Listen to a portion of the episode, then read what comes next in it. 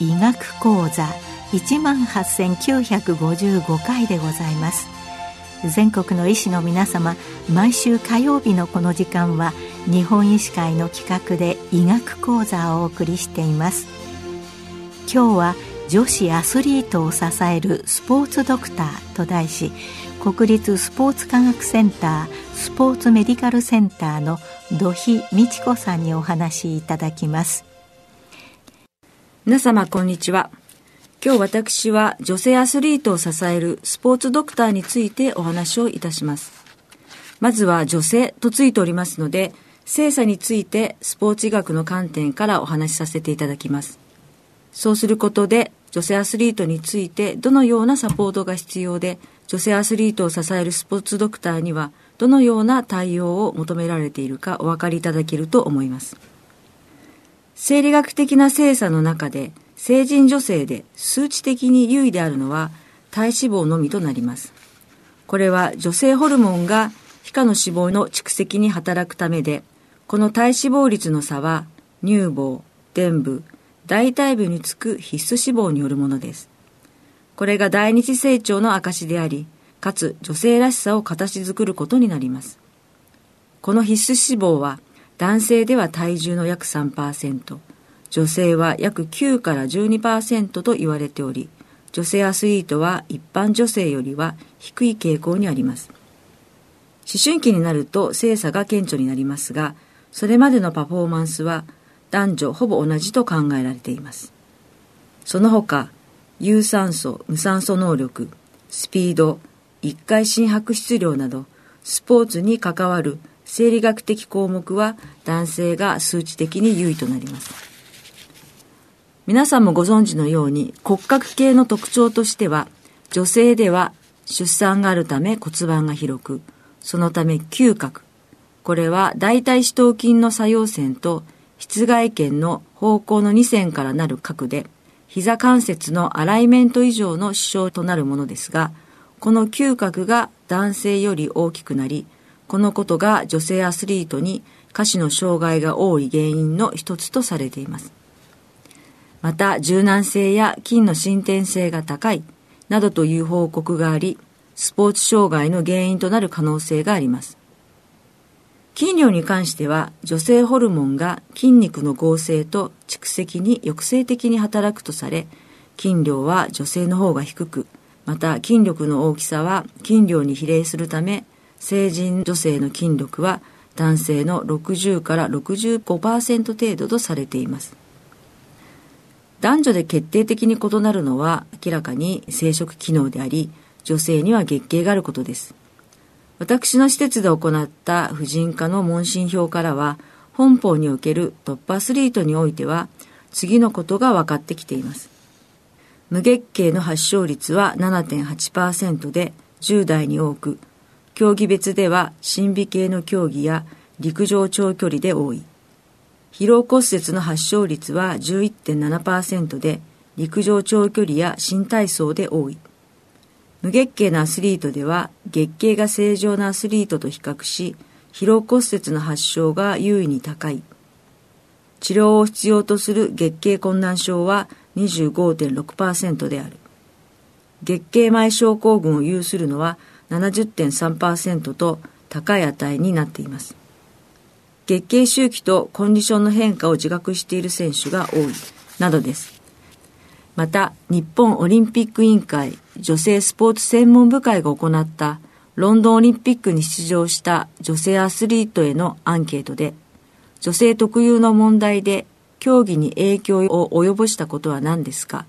に対する質問に、月経による体調不良が36.7%、月経痛が27.8%が上位の回答で、全体の中でも月経に関することが約8割を占めていました。したがって女性アスリートにとって月経対策は重要であり、予防可能な問題に対しては積極的に介入することが大事です。また、月経周期により主観的なコンディションが変化するため、コンディションが良い月経周期に試合が大会が当たるように月経を調整することも重要なことになります。月経困難症や月経前症候群の治療と月経調整にも用いられる方法として、経口避妊薬、低用路エストロゲン、プロゲスチン配合薬、いわゆる OC レップがあります。国内ではこの低用路ピルの使用について海外と比較すると低いようですが、最近は使用する人が増えています。アスリートの中には副作用やドーピング違反が心配で使用を控えるアスリートがいますが、最近の低用路ピルにはいくつかの種類があることで、そのアスリートに適した低用路ピルを副作用を考慮しながら選択できること、またドーピング禁止物質ではないので安心して使用できます。次に女性アスリート三主張についてお話をしたいと思います。三主張とは身体的に活動的な女児や女子によく見られる医学的な状態であり、1、接触障害を問わない利用可能なエネルギー不足。2、視床下部性機能的無月経。3、骨粗鬆症の3つの構成項目からなる症候群と定義されます。この3主張は長い期間にわたってアスリートが健康な状態、つまり最適な利用可能なエネルギー、正常な排卵性月経周期、正常な骨密度から相互に関係しながら潜在性の状態を経て顕在性の病的な最終地点つまり利用可能なエネルギー不足無月経骨粗鬆症へとスペクトラムに沿って動いていくというものです。利用可能なエネルギーとは運動後に日々のすべての他の生理学的機能のために残存している食事からのエネルギー摂取量、つまり食事からの総エネルギー摂取量を引く運動によるエネルギー消費量として定義されています。したがって利用可能なエネルギー不足とは、この生理学的機能のために必要なエネルギー摂取量が不足し、月経や骨代謝機能等が維持できない状態です。この3主張で問題となる利用可能なエネルギー不足は、摂取エネルギーの改善で予防が可能であり、ひいては、視床下部性無月経及び骨粗鬆症の予防にもつながり、大事なことになります。次は心の問題です。私たちの施設で行った調査において、女性アスリートが必要と考えるサポートは、1位に身体、2位に金銭、3位に心理のこととなっています。また女性アスリートが抱える課題として1位に心理2位に身体3位に社会的評価という結果でしたこの結果から医学的には身体のことだけではなく心の問題にも目を向ける必要がありますプリンツらはドイツサッカートップリーグの女子アスリートの少なくとも32%が現役中に抑うつでありそのうちの40%が心理療法士からのサポートを必要とするような状態であったのにもかかわらず、その10%しか治療を受けていなかったと報告しています。心の問題は無視できない状況ですが、アスリートは隠す傾向にありますので、どのようにサポートするか難しい問題です。しかし、心の問題は悪いとか心が弱いとかではないことを教えたり、第三者の専門家との連携が必要になるかと思われます。また、JIS クリニックにおいて心理カウンセリングを受け、診断がついた92症例のうち、1位が摂食障害群、2位が抑うつ障害群、3位が不安症候群でした。海外の報告でも、摂食障害については、アスリートは男女とも一般人より多く、また女性アスリートの方が有病率が高いとされ、体重のコントロールが関係する心美系、体重階級性、持久系競技で多いとされています。治療は食行動の改善、心の問題を解決を図る、家族をはじめコーチ、トレーナーがこの疾患をよく理解し、カウンセラー、栄養士、また学校や職場などと連携してチームで治療を進めることが大事になります。次は妊娠期産後期のトレーニングについて触れたいと思います。近年、スポーツ学の発達によって、あるいは競技環境の改善によって、アスリートの競技寿命が長くなってきています。そのためアスリートは競技生活と日常生活、また引退後の生活についても現役中に考えておく必要があります。リオデジャネイロオリンピックに出場した日本人のママアスリートは5名いらっしゃいましたが、アスリートの妊娠期や産後期のトレーニングに関する情報は国内外において非常に少なく、存在していてもケースリポート的なものがほとんどです。出産経験のあるアスリートへの実の調査からは、妊娠、出産に関しては個人差が大きく、トレーニング内容も個人や競技によることも分かりました。そのため、妊娠期、産後期のトレーニングのスタンダードなプログラムを作成することは難しいと考えますが、事例を蓄積していくことは、妊娠、出産を考えているアスリートにとっては重要な情報源となると思い、JIS では実施しています。私たちの妊娠中及び出産後の女性アスリートへのサポート経験からは、実際想像していたように、年齢、競技、妊娠経過等の個体差が大きいため、妊娠しているという事実は同じであっても、トレーニング内容も全く異なることが改めて確認できました。そのため、個体差や競技差にこだわったり、どこまでやれるかなど追い込むのではなく、むしろ母子ともに健康で、安全な出産を目指すことが実は早期復帰のために最も大事な要素であると考えています。そして妊娠中はそのアスリートが今まで行ってきたトレーニング内容を継続し、その強度を加減しながらトレーニングを行うことを進めております。そうすることで自身の体調でトレーニングをコントロールすることができ、安全なトレーニングを行うことができると考えます。骨盤底筋群のトラブルは産後によく見られますが、このトレーニングは妊娠中でもできますので、行うことを進めています。また、妊娠中のトレーニング時には、主治医との連携、婦人科医の付き添い、母子手帳の携帯、アスリートの救急救護対応の整備を徹底し、リスクマネージメントに努めることが重要です。アスリートの救急救護対応では、トレーニング上、所在地のスーパー総合周産期センサーと連絡を取り、救急時の協力を要請することも念頭に入れておくべきと思います。産後期のトレーニングについては、まずは産後1ヶ月の検診で問題なしとされてからトレーニングを本格的に始めます。そこで最も大事なのは機能評価です。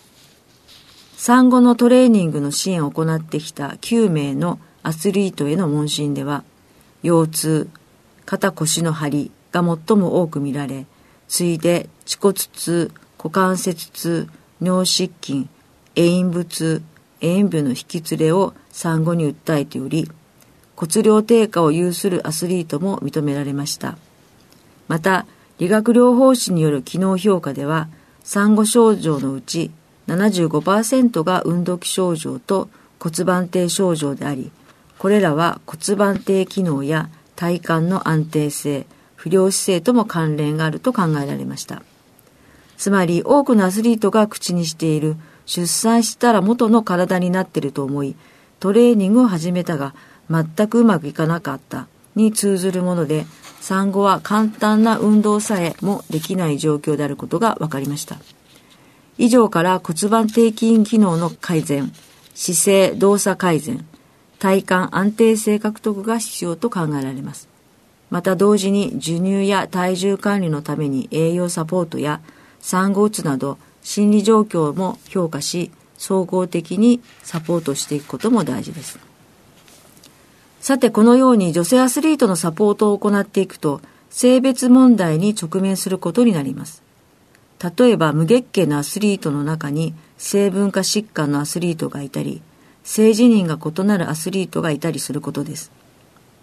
性文化とは体性期に染色体に存在する遺伝子のプログラムのもとに体の性が分化する過程の総称であり性文化疾患とは性文化の過程で染色体、性腺、内性器や外性器が多くの人と異なる型を取る疾患群のことです。性文化疾患には多くの原因があり、男女を分けることが難しいケースが存在しています。スポーツにおいては、高アンドロジェン結晶を有する法律上の女性アスリートが問題になります。その理由としてアンドロゲンの効果がスポーツにおけるパフォーマンスに有利であるということが指摘されているからです。そのため女性アスリートが女性競技に出場するにあたり、スポーツの公平性を保つという観点から血中アンドロゲン濃度を一定レベルに管理することが必要であると一部で言われていますが、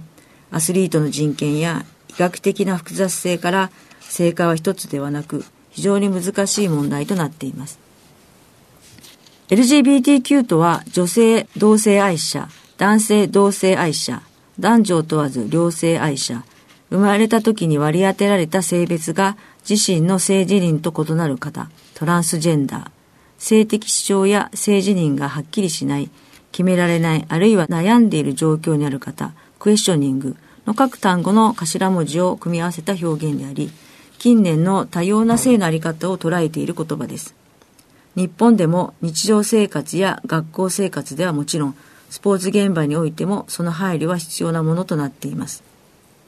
その中で競技レベルとなるとトランスジェンダーのアスリートが競技に参加する際には議論が必要となります。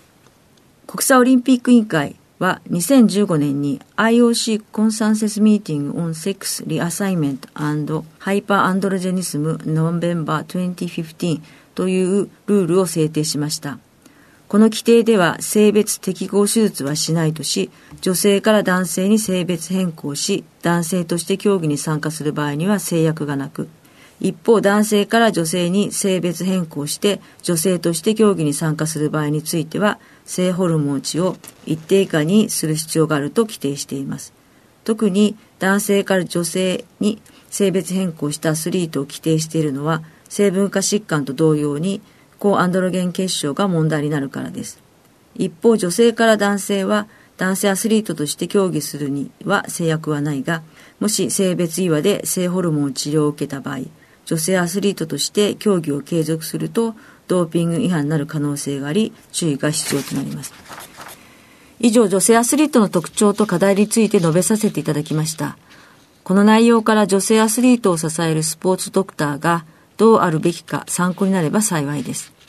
ただ最終的にはこれらの知識を持ちながら女性アスリートを10羽一からげで扱うのではなく性別をアスリートの単なる一特徴として取れ子として対応できるドクター。また専門家としての立場でチームの一員であることを忘れないドクターであることがスポーツドクターとして問われることと思います。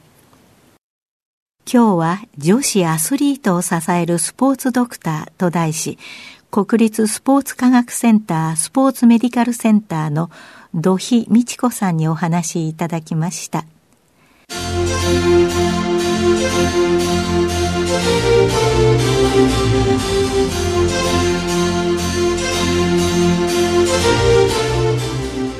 それではこれで日本医師会の企画でお送りいたしました医学講座を終わります。